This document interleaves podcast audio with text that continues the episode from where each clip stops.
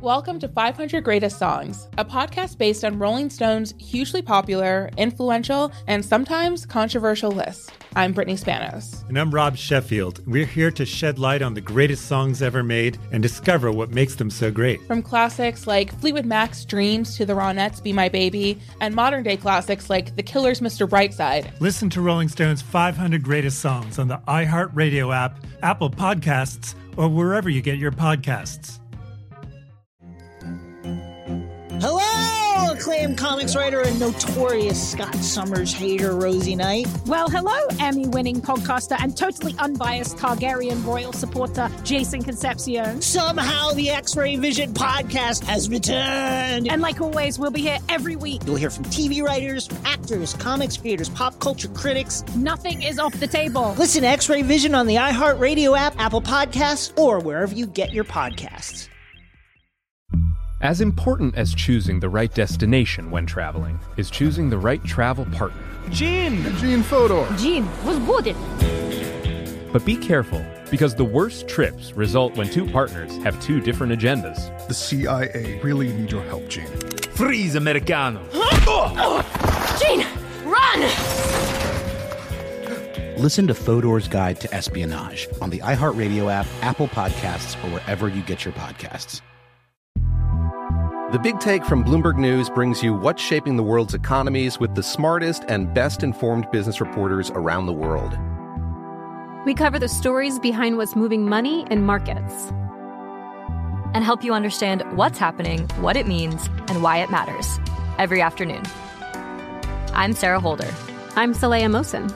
And I'm David Gura. Listen to The Big Take on the iHeartRadio app, Apple Podcasts, or wherever you get your podcasts taking a walk. And do what we do and, and do it well. You know, if you're a nurse, you're keeping people alive. My God, what is there a greater gift to, to the planet? If you're a teacher, look what you're doing. Oh my gosh, magnificent.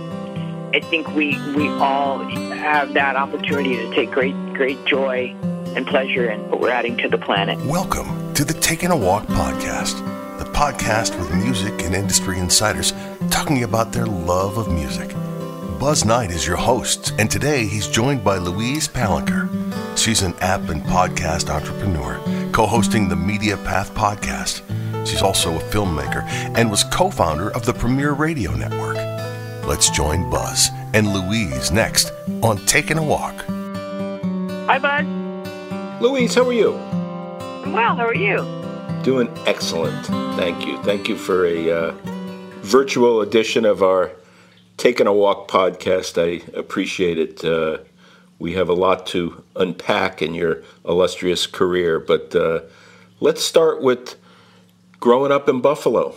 Uh, how did that shape you as, as being this uh, blend of content creator, inventor, entrepreneur, or the whole ball of wax?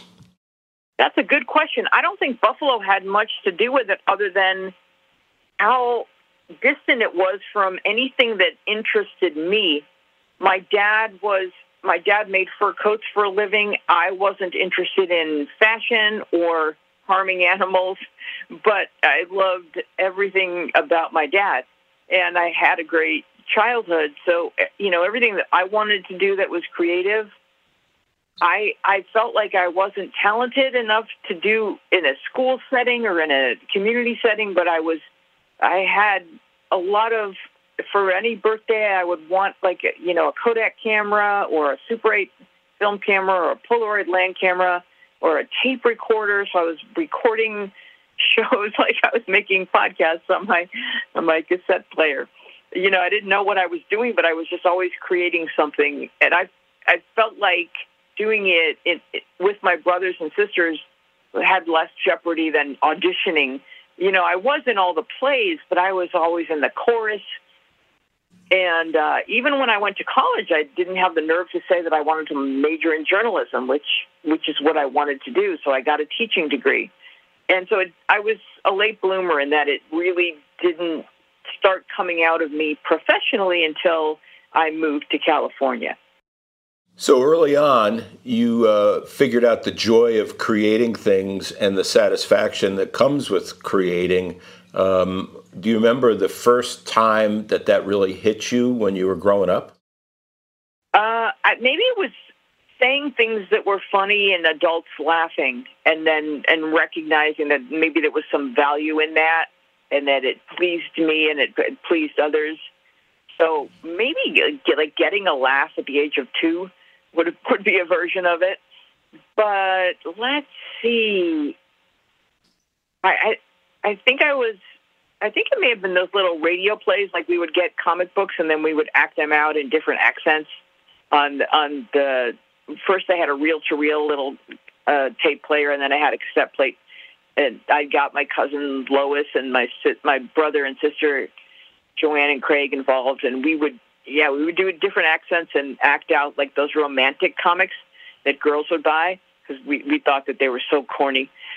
Uh, and then my sister and I created a, a comedy duo that we called the Stuffa Sisters, and they would sing in off-key harmonies, like like like I had any idea of that the Sweeney sisters would become a thing, although they sang in, in tune.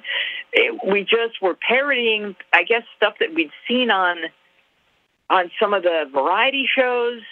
We knew it was funny. We, it was funny to us. Yeah, stuff along those lines.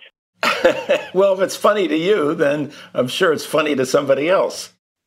I think my mother thought it was pretty clever. And then we would also we would choreograph the Osmonds and the Jackson Five. You know, we would we would put on productions of The Sound of Music, and it, it, you know things of that nature. I, I, I really think since since birth, I, I I was doing. I had siblings who were creative, so I had teammates. What did they end up doing in their career? My brother is, works on Broadway. He he he has always kind of been in Manhattan, working in the Broadway community, and he's extremely clever. And my sister Joanne is a graphic artist. Our older sister Amy, interestingly, who didn't do any of these productions with us, I may have gotten her in the role of Jackie Jackson once. Who knows? But um, it could have happened. But she is a um, financial advisor and we know there's comedy involved there, right? oh, hilarity. Sure. You know what people are spending their money on, and you have to keep it to yourself. But you had this blend while you were doing all this growing up of um, figuring out uh, technical things in terms of you know the act of recording and all of that. Um, you had this other you know blend of improvisational skills and and uh, probably in addition seems like there was uh, nothing you had in terms of uh, fear of failure is that accurate mm, fear of failure that's a good question i think i had what what may be the most important quality which is a a drive to complete the, the, the I have the completion gene. And I think a lot of people have a lot of ideas, but they, they're not always inclined to finish. But that may be a fear of failure, or they get distracted, or they get they get to a a what seems like a barrier, and they don't know how to get around it. I was always somebody that completed things. If I was working on a little radio show, like I would do my own versions of. Remember those? I don't know your age, but there were those records that came out, and it was like an interviewer asking someone a question, and then the answer would be a, a, a clip of a song. I would make those about my family. They would always make it about some something that was happening in in uh, current events, and the, they would ask a question, and the answer would be like a snippet of a song. These were supposed to be hilarious. Like, well, I would make my own versions of them interviewing members of my family, and then the answer would be you know, like for for my sister Amy, for example, I would ask her a question and she would just keep singing that Helen Reddy song, "Leave me alone, won't you leave me alone?"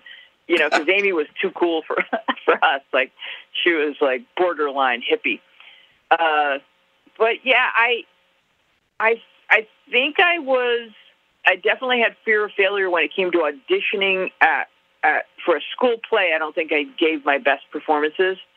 I didn't get a part, an actual speaking part in a play till I was a senior in high school. when I played the mayor's wife in Bye Bye Birdie, which is barely a speaking role. She mostly screams and faints.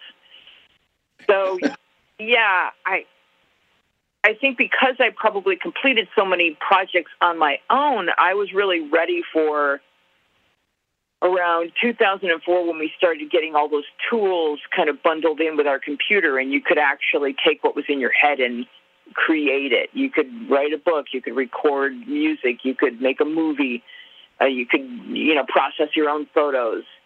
I was really ready for that home, those home tools because I was doing them with uh, analog equipment as a child. And what were you doing uh, job wise in 2004? Um, by then, I had already created and sold a company called Premiere Radio Networks. So, yeah, in the trenches, I had no fear of failure. I just did things because I, I knew that I could. Uh, so, but, like performing alone on a stage, for example, I I got finally back into that, uh, doing when I started doing stand up comedy. But it was all kind of like as the Premiere Radio ride was cresting and we were selling the company. That's when I started performing again, and that's when I started making a film about the Cowsills, and that's when I wrote my own book and recorded my own album of my own songs. Um, it was really kind of like the, those bundles of tools that we were getting with our computers. I, I'm sure there's a lot of people that have a parallel track that were suddenly given a Mac computer with all these all these creation tools and started creating everything that had been in their minds, you know, this whole time. But yeah, I was able to make my career in, in radio where I was being creative because we had studios. You know, we had all those analog tools, and we were creating uh, comedy that we would send to radio stations. We were creating countdown shows and music shows, and I was interviewing artists, and we were sending interview interview uh, interviews to radio stations with all of the the people that you get to meet and interview in Los Angeles. Yeah, I've been a uh, consumer of the Premiere Radio Network. I've been a client of them and uh, probably share some of the same mutual friends that are part of that organization to this day. So uh, definitely very, very familiar great people. Um, so, how did the genesis of creating Premiere come into your head, and what was the process? Um, I was writing for Rick Dees. I was writing the weekly Top 40 Countdown, which is Rick Dees was uh, a top radio guy in Los Angeles, and he wanted to have a syndicated show. And I was, I think, maybe the, the fifth writer. He had fired his first four writers, which I didn't realize I had a job at a show called PM Magazine, which is a television uh, show that was syndicated, and he came on as a guest host. He liked the way I wrote, and one day I had a call from him while he was on the air doing his show. He kept putting me on hold to talk on the radio, or at which point I would turn to my coworker and go, "Oh my God," because I, I couldn't believe this was happening. But and then you know there was the he gave me the opportunity to come and write for him, which meant leaving TV and going into radio. So I had to give that some thought. But he he was doing comedy, which is really by then I was like 23. I, I knew this is where I want to go. I would like to be writing something funny rather than writing PM magazine. And so I went, and that introduced me to fellow disc jockeys Tim Kelly and Steve Lehman and Ed Mann. And we got to talking, and we Tim had this idea that we could do something co- that we called the plain wrap countdown, which would be creating tools that, you know, this is analog once again. So, you know, it helps disc jockeys to get to get tools. So we were creating tools for disc jockeys to perform their own top 40 countdown where they would have interviews with all of the, the artists that were on the countdown. So we would give them the script and we would give them the interview sound bites and they could host their own show and that was the genesis of Premiere Radio Networks. That's a great story, and uh, I have to think, uh, certainly knowing a couple of those uh, characters that you mentioned, particularly uh, Steve uh, Lehman, um, that the way he thinks and his sort of outlook on building things and as an entrepreneur uh, had to be really inspiring. Steve definitely had that entrepreneurial spirit. And when and when uh, we started when Tim and I started creating the Plain Wrap Countdown, he wanted it. He was doing a, what was called a mini feature called National Lampoon's True Facts. He was doing like a little. It would be like a little show with one commercial, and he he was a disc jockey at KIIS, and he he definitely wanted to create programming. And we when we started with the Plain Wrap Countdown, he wanted to partner with us, and so that is what wound up happening. So, how long of a process was it uh, in terms of the you know beginning phone call you got about selling the network, and then you know the culmination of the deal? That's the Steve end of business. I'm in the trenches with all of the creators, and I go to board meetings and I hear these things. You know, I always knew Steve always said like the goal is grow the company, grow the company, which is a sentence I had never heard. But he was steeped in this stuff. So if it weren't for Steve, I would not I would not be where I am today. He was the person who had all of the business acumen and I was in the trenches doing all the creativity. And Tim was kind of straddling both sides. So it, it was alchemy. We really had a beautiful team. And my trajectory would not have happened had I not encountered those two gentlemen. And then, uh, you know, along with Ed Mann and Craig Kitchen, you know, the people that you meet along the way that contribute. It, it's it's chemistry because it you it requires certain ingredients in order for it to work, and we had them, and it was just like lightning in a bottle. So I'm I'm eternally grateful to my premiere brothers. They're they're my my brothers for life. Are you still a board member? No, we sold, uh, and I, yeah. I, I, I don't even know if I have shares anymore. I mean, it was sold to uh, what is now iHeartMedia. Sure. We'll be right back with more of the Taking a Walk podcast. Welcome back to the Taking a Walk podcast. Have you ever seen uh, Craig Kitchen, who happens to be one of the nicest guys in the world? But have you ever seen Craig be frustrated under pressure with anything? Because I haven't. I mean, I have my version of what Craig looks like un- uh, under pressure, but it's not like what anyone else looks like under pressure. He's just a magical person. yes. You know, he, he, you know what, Craig? You know, because my other partners did not have this, and I think maybe they learned some of it from Craig, was that he listens and he agrees with you and he validates what you're saying. Now, he may never do what you asked, but the point is that the conversation felt productive and you felt heard. And then whatever happened, you know, you adjust to. But my, I don't know where Craig learned to do that, but he really treats everybody like they matter. And I, I learned from Craig that that's essential. I mean that I mean don't we all learn the qualities that we want to learn? Like in, a, in other words, we encounter all kinds of people. They have all kinds of different styles, and I'd like to take what I love from from each person and say I like that. I like the way he um, handles this. I like the way he approaches that.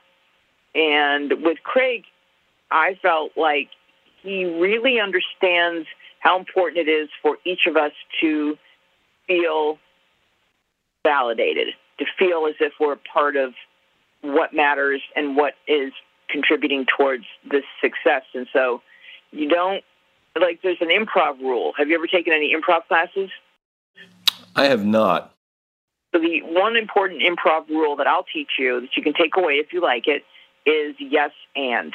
So you never say no, that's stupid you say yes, and we could also not drive the car off a cliff. You know, we could also think about maybe staying on the road. So, in other words, you you approve of what they've said, and then you add to it, so that someone will feel open to uh, volunteering their next idea. They won't feel hurt, humiliated, scared, and embarrassed, and you'll continue getting their thoughts. And that's I don't know if Craig took an improv class or that's just naturally how how he knows what works best um, for success is to keep everybody plugged in. And so uh, he just, I once asked him like how like when he when Steve left and Craig was running Premiere, he was left having to deal with all these guys at Jacor and you know, they were the big radio guys, and they had a different style than Craig's. And I, I said, so how much how much of your life is running the company, and how much it is is the politics of these waters that you're currently swimming in? And he said it was sixty percent politics. And I, I thought that that was a shame because because of Craig's various talents. That at the, those levels of things, so much of your life is just staying alive, uh, and that made me sad. But it also validated my decision that it was a good time for me to leave and move on to my next adventure. And the next venture was really launching the podcast Media Path, right? No, Media Path is my fifth podcast. So I I started doing stand up. I wrote a book. I recorded an album of my own songs. I I uh, I got into photography. I made a film about the Cowsills, and I started podcasting with my friend Laura Swisher. And our, our first podcast was called Weezy and the Swish. And then I have moved through various podcasts, and it really wasn't until Fritz Coleman retired from his job as the weatherman at, at NBC Los Angeles that I started podcast podcasting with Fritz, and that is our current show, which we are now on episode 149 of Media Path Podcast. Congratulations! That's no small feat. Thank you. But going back to your uh, your childhood, and you you made reference to this, you were always sort of fiddling with creating things, which was the genesis of uh, maybe you know your thinking on podcasting, uh, and then it probably made it easy for you to uh, be in that space. Is that correct?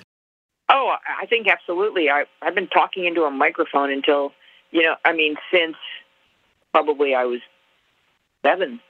So that was, you know, even at Premiere and I was behind the scenes, I still voiced a lot of stuff because the radio stations didn't know who was. I I did hundreds of different characters, and I, you know, I wasn't the top voice performer, but uh, you know, we were cranking out so much content that, you know, that was natural for me. How difficult is it to build an audience with a podcast from your perspective? I certainly have my personal perspective. Well, you know, it's extremely difficult because, you know, as I heard James Taylor say once to Oprah, not in person on the TV. I'm not name dropping, but he said, you know, anyone can get their foot in the door. There's just like millions of people inside the door. so, you know, the dynamic has changed in terms of we we can all create. We all have those tools on our computer. We can all create a show. But how do you how do you develop an audience? How do you stand out? And the, that's just tricky for everyone. I mean, I've I've pretty much tried everything that you're supposed to do. Uh, hired a publicist and, you know, all the social media, you know, making clips and disseminating this way and that way and tagging this and that. And, you know, you believe in find me on TikTok with highlights from our, from our podcast. So, yeah, I mean, I think you just have to keep grinding and be consistent and have a show drop every week at the same time and, uh, build build. I, uh, I we have a YouTube version of our show, so you can see us in the studio, and then I add all kinds of visual elements to it, it using Final Cut since I know how to make films. And uh, I respond to every comment we get. I want people to feel involved, and I want to build a community. But it, it is a, a lift, isn't it? But it's so it is, and yet it's so satisfying creating something, putting it out. You know, back to what got you excited uh, as a child about creating. Yes, you know, and it it gives you every week that sense of completion, which is so satisfying. That hey, I made something, and um, you know, I used to just show it to my mom and and and my dad, and now, uh, you know, so it was like completion was running into the kitchen and playing something for my mom. she was probably not all that interested, but you know, busy making dinner and being being the person she was. But uh, I mean, I think raising kids is that is that thrill of completion, right? Once they're grown, it's like, look at this. look at look at her. Look what she's doing. You know, so we get it in so many aspects of our lives. You know, it, what what we do, doing it well. Imagine driving by a house that you helped build, and knowing that that the brick is there because you put it there. I mean, I can't imagine how how how satisfying that must feel. That it creates shelter for people. There's all kinds of ways to feel that sense of satisfaction, and do what we do, and and do it well. You know, if you're a nurse, you're keeping people alive. My God what is there a greater gift to, to the planet? If you're a teacher, look what you're doing. Oh my gosh, magnificent. So I think we we all, you know, have have that opportunity to take great great joy and pleasure and what we're adding what we're adding to the planet. What do you think the state of podcasting is now? There's been obviously some corrections that have occurred with uh, the strategy for some companies uh, around podcasting. What's your personal view of the state of the state? I don't really know because I'm I'm on a we're, we're with a small network and uh, they just they they publish us and I, I think it's still a great sorting.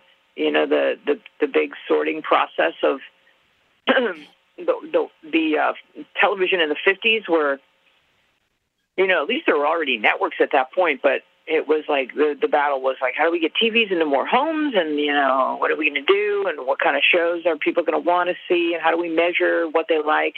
Now it's like super easy to measure what they like. You know, the analytics are right, are right there, but the, the podcasting is everything from somebody talking into their voice memo recorder and, and publishing it, and NBC making podcasts. It's the big guys are doing it, the little guys are doing it. So it's a, it's a great sorting of how how how is this going to be disseminated more clearly and, and uh, sorted into networks and sorted into categories and you know very searchable. Uh, you know, may, maybe Google's getting into the game of like having you know one of their search keys being podcasts. Right now, it's you can go from images to news to you know all and a few other categories. But maybe the podcast will be one of those pull down, you know, one of those search tools where you'll type something into the Google search field and click podcasts. And so you would then see, I think, a better sorting of everything about botany or, you know, whatever you want to find a podcast about. It'll, there's got to be a better I would say, sorting tools and also conversation tools so that people listening to the same podcast can converse about it. And it, so it's, I think it needs better sorting, and that's probably what's in its future. So, what else are you working on these days uh, in terms of new projects? Any other documentary work? Not right now. I mean, I had a documentary short that was in the festival circuit when the pandemic hit, and then during the pandemic, I started podcasting with Fritz. And this, and because Fritz is a household name in Los Angeles, and I want to, you know, be the best I can for this project, I'm putting all my energy into it. So I'm I'm not t- teaching right now. I, you know, a lot of stuff that shut down for the pandemic, I've I've kept shut shut down for me so I can devote my time to MediaPath because the video version of this is like making a documentary once a week. You know, if you go to our YouTube page, which is at MediaPath Podcast, you'll see that uh, every episode, if you put it up on on YouTube, even if you put it up on the screen while you're making dinner or folding things, it's it, every time you look at the screen, there's something to look at, and I think that may be it in the future of podcasting too, where everything is sort of visual and you know audio only you know audio only or visual. If even like for your show if you just wanted to have on the screen a picture of you you know it, people would, could be able to put it up on the wall right? So that you know have you gone into people's homes and there's just stuff playing that that's coming out of the wall so there's like they've got a music playlist or whatever but you can look at a screen there's not much to see but at least you're playing it through your home system right so yeah, I'm I'm I'm pretty busy with this, making it as visually interesting as possible. But I I will make more documentaries. I love that art form, and I would I would love to make my next documentary. I just I'm not sure what it will be just yet. Well, my last question, uh, Louise, is: Do we send Craig Kitchen a bill? That's really the question. Um, I don't know if he's good for it. You know. yeah, no, definitely. uh, he is the best. I love that guy, and so uh, you know, I think we, you know, maybe send him a bill that would be like what these royalty checks that folks are getting, eh, these writers are getting, maybe for two or three cents. Yeah, I would send him that. Weezy, thanks for being on Taking a Walk. Appreciate it. It was a lot of fun. Oh, I enjoyed talking with you. Thank you so much. Thanks for listening to this episode of the Taking a Walk podcast. Share this and other episodes with your friends and follow us so you never miss an episode. Taking a Walk is available on the iHeartRadio app, Apple Podcasts, and wherever you get your podcasts. Welcome to 500 Greatest Songs, a podcast based on Rolling Stone's hugely popular, influential, and sometimes controversial list. I'm Brittany Spanos. And I'm Rob Sheffield. We're here to shed light on the greatest songs ever made and discover what makes them so great. From classics like Fleetwood Mac's Dreams to the Ronettes' Be My Baby, and modern day classics like The Killer's Mr. Brightside. Listen to Rolling Stone's 500 Greatest Songs on the iHeartRadio app, Apple Podcasts, or wherever you get your podcasts. Hello, acclaimed comics writer and notorious Scott Summers hater, Rosie Knight. Well, hello, Emmy winning podcaster and totally unbiased Targaryen royal supporter, Jason Concepcion. Somehow the X Ray Vision podcast has returned. And like always, we'll be here every week. You'll hear from TV writers, actors, comics creators, pop culture critics. Nothing is off the table. Listen to X Ray Vision on the iHeartRadio app, Apple Podcasts, or wherever you get your podcasts. As important as choosing the right destination when traveling is choosing the right travel partner. Gene! Gene Fodor! Gene, was good. But be careful, because the worst trips result when two partners have two different agendas. The CIA really need your help, Gene. Freeze, Americano! Gene, run! Listen to Fodor's Guide to Espionage on the iHeartRadio app, Apple Podcasts, or wherever you get your podcasts. I'm Saleha Mohsin, and I've covered economic policy for years and reported on how it impacts people across the United States. In 2016, I saw how voters were leaning towards Trump and how so many Americans felt misunderstood by Washington. So I started the Big Take DC. We dig into how money, politics, and power shape government and the consequences for voters. With new episodes every Thursday, you can listen to the Big Take DC on the iHeartRadio app, Apple Podcasts, or wherever you get your podcasts.